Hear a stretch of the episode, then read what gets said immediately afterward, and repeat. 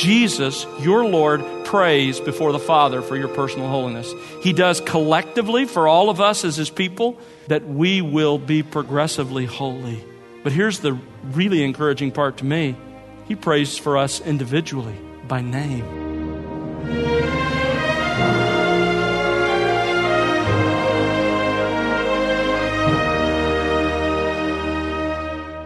Welcome to The Word Unleashed with Tom Pennington. Tom is pastor teacher at Countryside Bible Church in Southlake, Texas.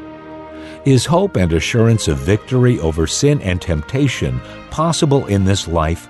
Did Christ not only die for sin, but for your guilt as well? Is there a purpose in the fact that Christ has not yet returned, even though he has forgiven and brought reconciliation to his children? Hello again, I'm Bill Wright, and today Tom has part 14 of his current series titled Lord Teach Us to Pray. We're looking at the way Jesus taught his followers to pray as found in Matthew's Gospel, chapter 6. Today, Tom will unpack six practical steps for dealing with outward temptation and inner sin.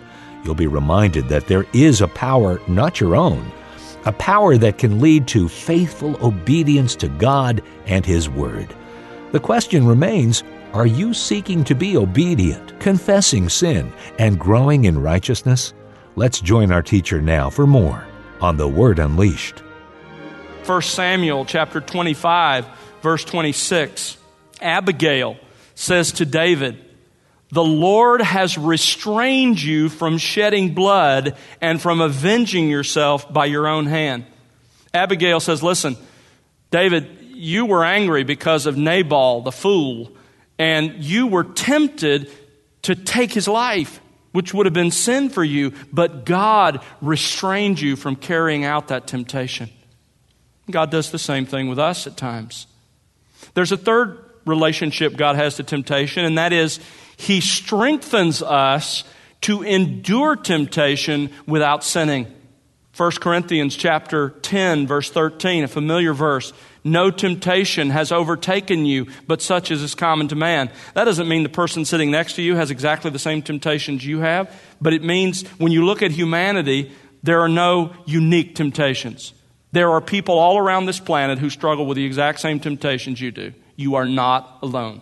And God is faithful, who will not allow you to be tempted beyond what you are able, but with the temptation will provide the way of escape also, so that you will be able to endure it. Now, what is the way to escape? It's not a unique way with every temptation. There's only one way he's talking about here, and that is he will strengthen you so that the way of escape is through the temptation without giving in you will endure it without sinning. God can equip you and enable you to do that.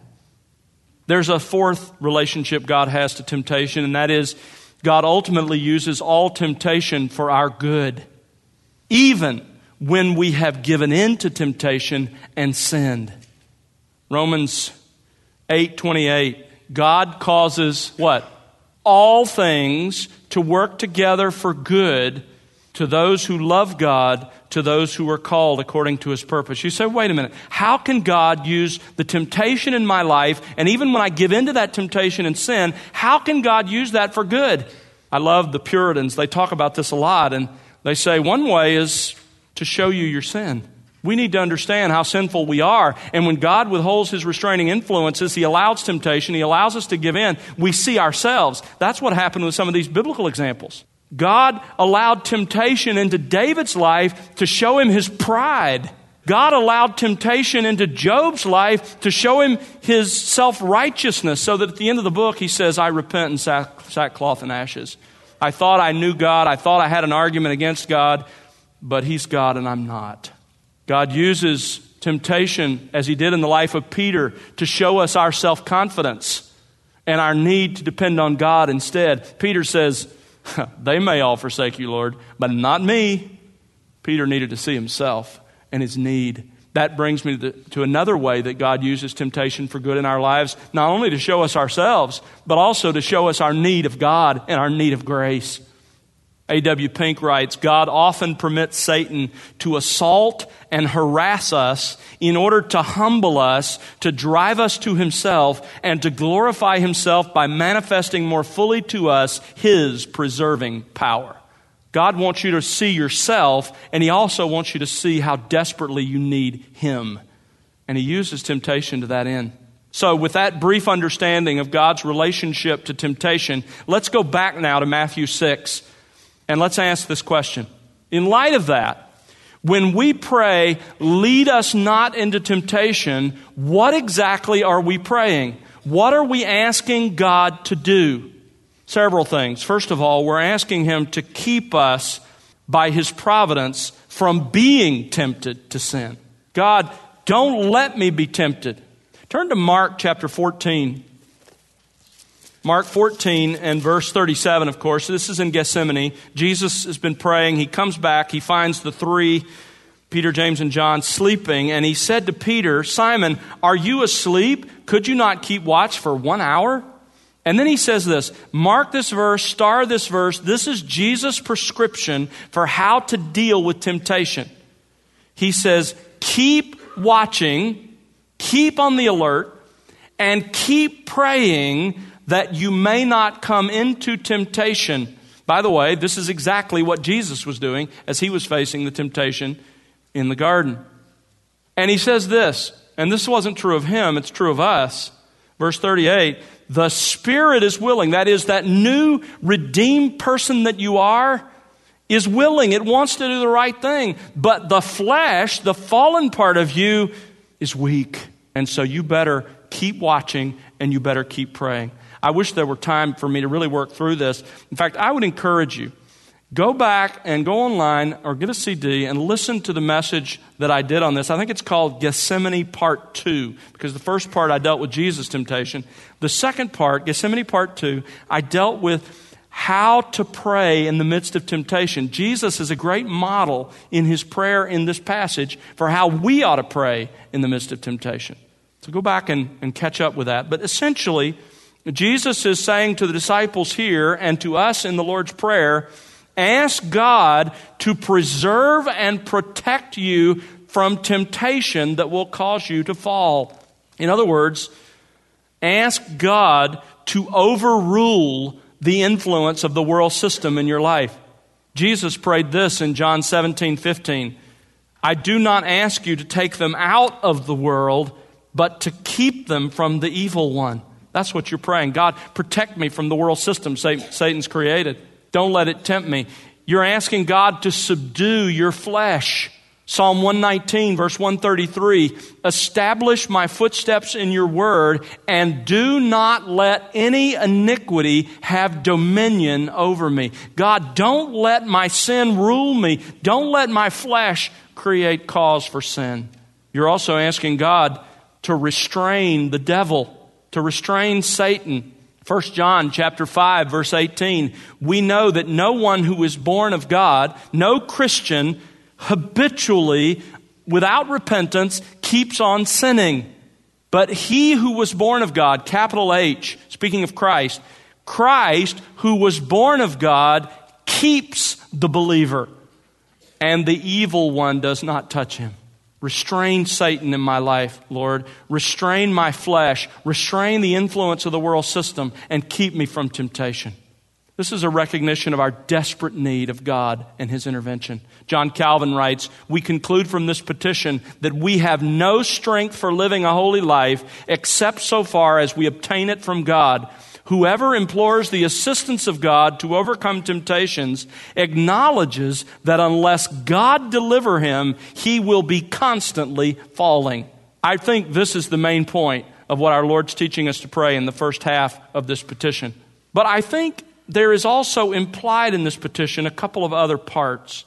I think we are also praying when we say, Lead us not into temptation, that if in fact we are tempted, we're asking God to enable us by the work of His Spirit to stand against that temptation and not to choose to sin. 2 Peter 2 9, the Lord knows how to rescue, how to snatch the godly from temptation. There's a third part of this prayer I think that's implied, and that is if we are tempted, And if we do give in to that temptation and sin, we're asking God to keep us from being overcome by that sin and to enable us to quickly repent and that He will in the end use that even for our spiritual good. It's David's prayer in Psalm 51 when he says, Create in me a clean heart, O God, and renew a steadfast spirit within me. Restore to me the joy of your salvation and sustain me with a willing spirit, a spirit that longs to follow you and obey you and to do what's right. So that's the negative side of the sixth petition. Lead us not into temptation. Lord, providentially preserve, protect, and keep me from any temptation that will cause me to fall into sin. But if I do fall into sin, protect me from being captured by that sin, being mastered by that sin, from being destroyed by that sin. Now, there's another side to this prayer, and it's the positive side. We've seen the negative side. Let's look at the positive side. Jesus teaches us here to pray for personal holiness, not merely protection from sin, but for personal holiness. Notice again Matthew chapter 6 and verse 13. And lead us not into temptation, but deliver us from evil. The Greek word translated but is much stronger than our English word. It, it could be translated, lead us not into temptation, but rather, on the other hand, deliver us from evil. Now, what does Jesus mean by evil? The Greek construction could legitimately mean two different things. It could mean evil in a general sense, as it's translated here deliver us from evil. In this context, this would mean, Lord, deliver me from the temptations that come from the world, the flesh, and the devil. Deliver me from the sin that results from giving into those temptations. Deliver me from evil in a general sense. The Greek could also mean not evil in a general sense, but specifically the evil one. Deliver me from Satan. Now you'll notice that the footnote on, in your Bible on verse 13 puts that in the margin. You have one or both in the margin, and the translators do this so that you can have confidence in the scriptures because between one of those expressions, you have the scripture. And so you can know what the Bible's actually saying. So, which is it likely here? Well, there are a number of arguments I'm not going to get into. I lean toward it being the evil one. The evil one. But I will say this Calvin was right. It, in the end, doesn't really matter because all evil finds its source in Satan. So, in the end, it's a prayer for the same thing, whichever it is.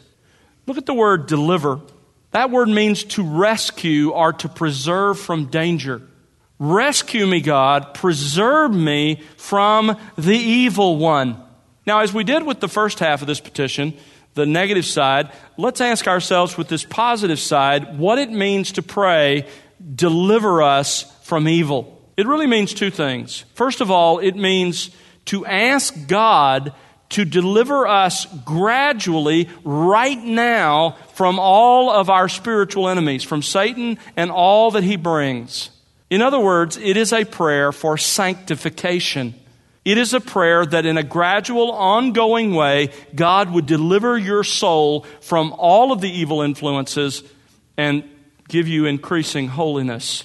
It's what our Lord prayed in John 17 17. Sanctify them by means of the truth. Your word is truth. Make them progressively more and more holy. That's what we're praying. Lord, deliver me from the evil one. Loosen his hold and influence in my life and make me increasingly holy.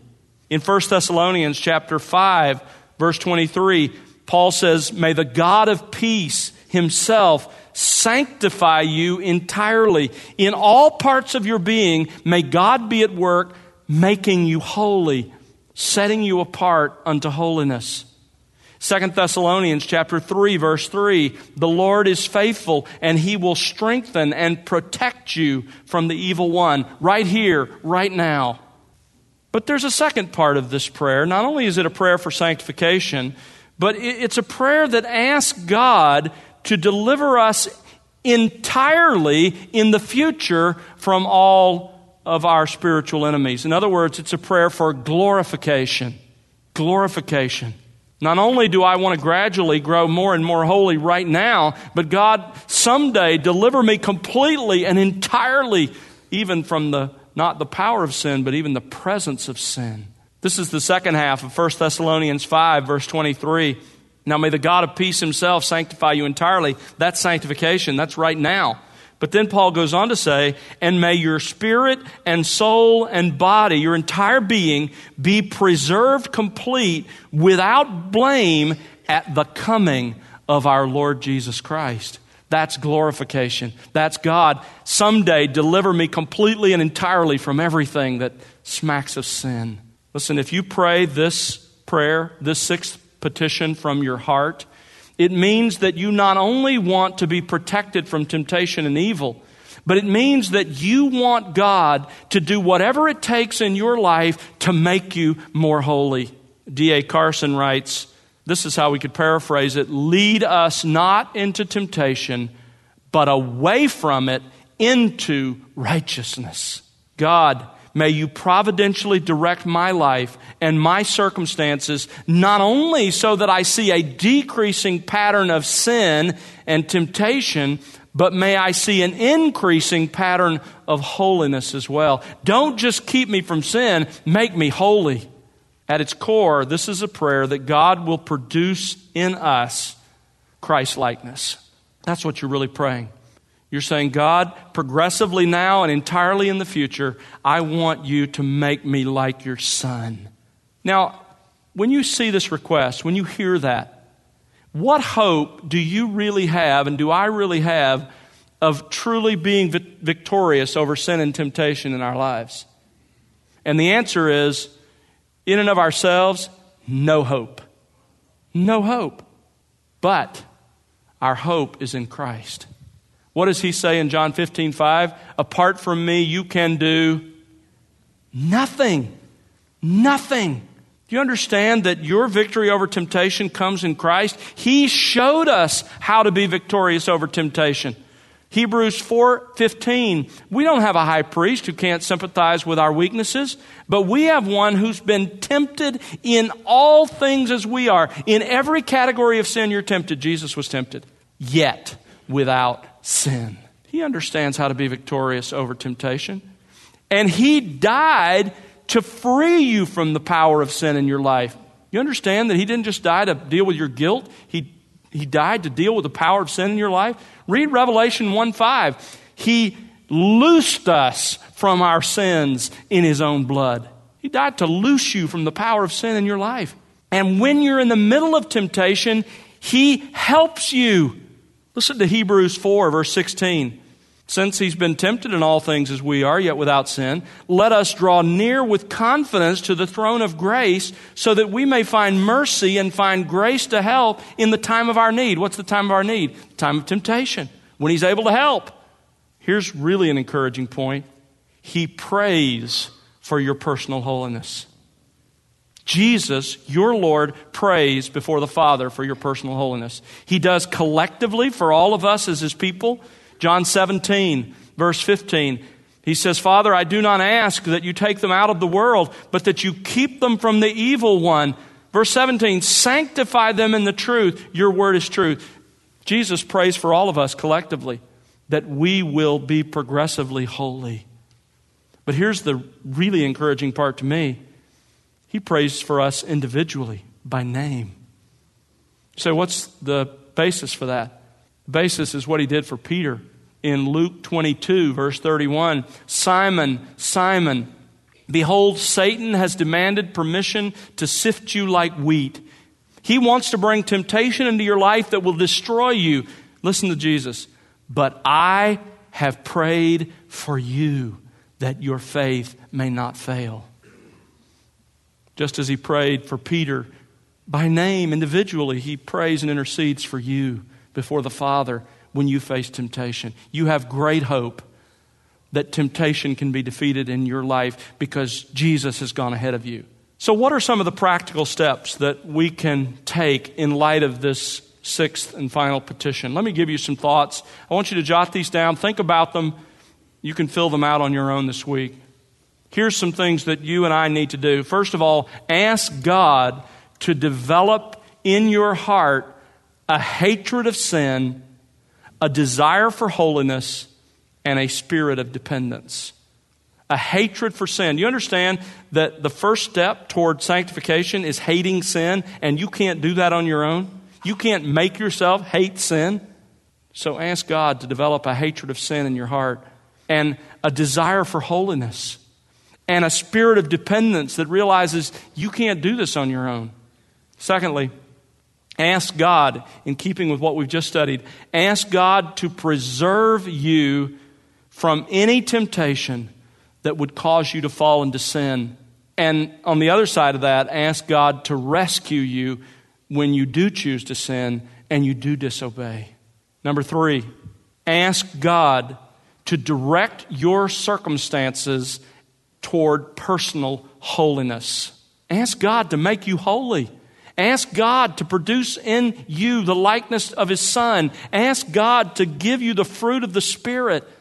Number four, identify and avoid all the circumstances that tempt you to sin. Identify and avoid the circumstances that tempt you to sin. You see, while we're to pray in the midst of temptation, we also are responsible to act. Colossians chapter 3 verse 5 says we must put our sin to death. Romans chapter 13 verse 14 says we must make no provision for the flesh to fulfill its lusts. 2 Timothy 2:22 says run from youthful lusts. A.W. Pink says what we pray for, we must endeavor to practice. We mock God if we ask Him to deliver us from evil and then trifle with sin or recklessly rush into the place of temptation. Listen, don't you dare pray this petition and then continue to have your circumstances such that it's something you fall into easily because you have arranged your circumstances in a way that makes sin easy.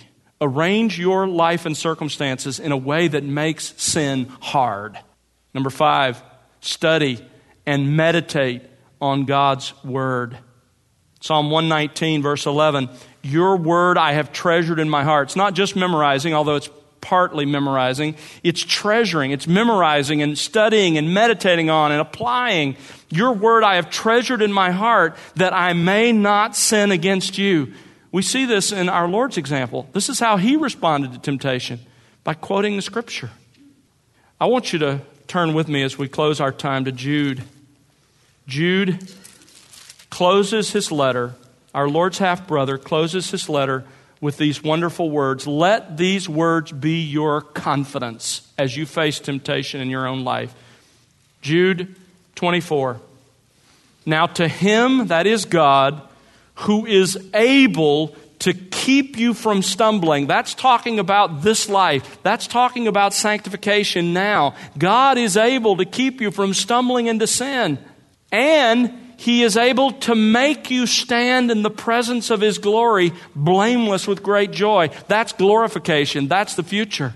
God is able to do both of these things. Verse 25 To the only God, our Savior, through Jesus Christ our Lord, be glory, majesty, dominion, and authority before all time and now and forever. Amen. Don't lose your confidence in God. And when you find yourself every day praying, pray, lead us not into temptation, but deliver us from evil.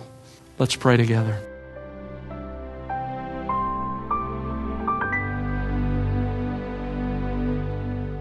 That's Tom Pennington here on The Word Unleashed with part 14 of his current series, Lord Teach Us to Pray. Join us next time for part 15 as Tom once again takes us to God's Word. Well, Tom, it's encouraging, isn't it? To rest in the promise that for everyone in Christ, they too will one day become just like Him in righteousness. Isn't that so? That is our great hope. You know, I love the way Paul puts it in Romans 8 when he says that when God set his love upon us in eternity past, he decided that our destiny would be the same. He predestined us. That is, he predetermined our destiny. And that is that all who came to know his son would one day be like his son. And Philippians 1 6 says, The God who began that work is carrying on that work and he will be faithful to complete it. We will make it. And he will, as Jude puts it so beautifully, present us faultless before His presence with exceeding joy. Thanks, Tom. And friend, it's our prayer that you'll be enriched by the expository teaching of God's Word here on The Word Unleashed. We'd love to hear from you. And if you haven't reached out before, or if you're a first time listener, we'd like to send you Tom's book, Jesus High View of Scripture, free of charge. Just subscribe to The Word Unleashed on our website, and we'll mail you a free copy of Tom's book. And don't forget to connect with us on social at The Word Unleashed. The Word Unleashed is made possible because of the prayers and financial gifts of individuals like you. Please consider partnering with us. You can find out how to do so by visiting thewordunleashed.org. That's thewordunleashed.org. And now for Tom Pennington and the entire team, I'm Bill Wright. Thanks for listening to The Word Unleashed, exalting God's glory, explaining God's truth.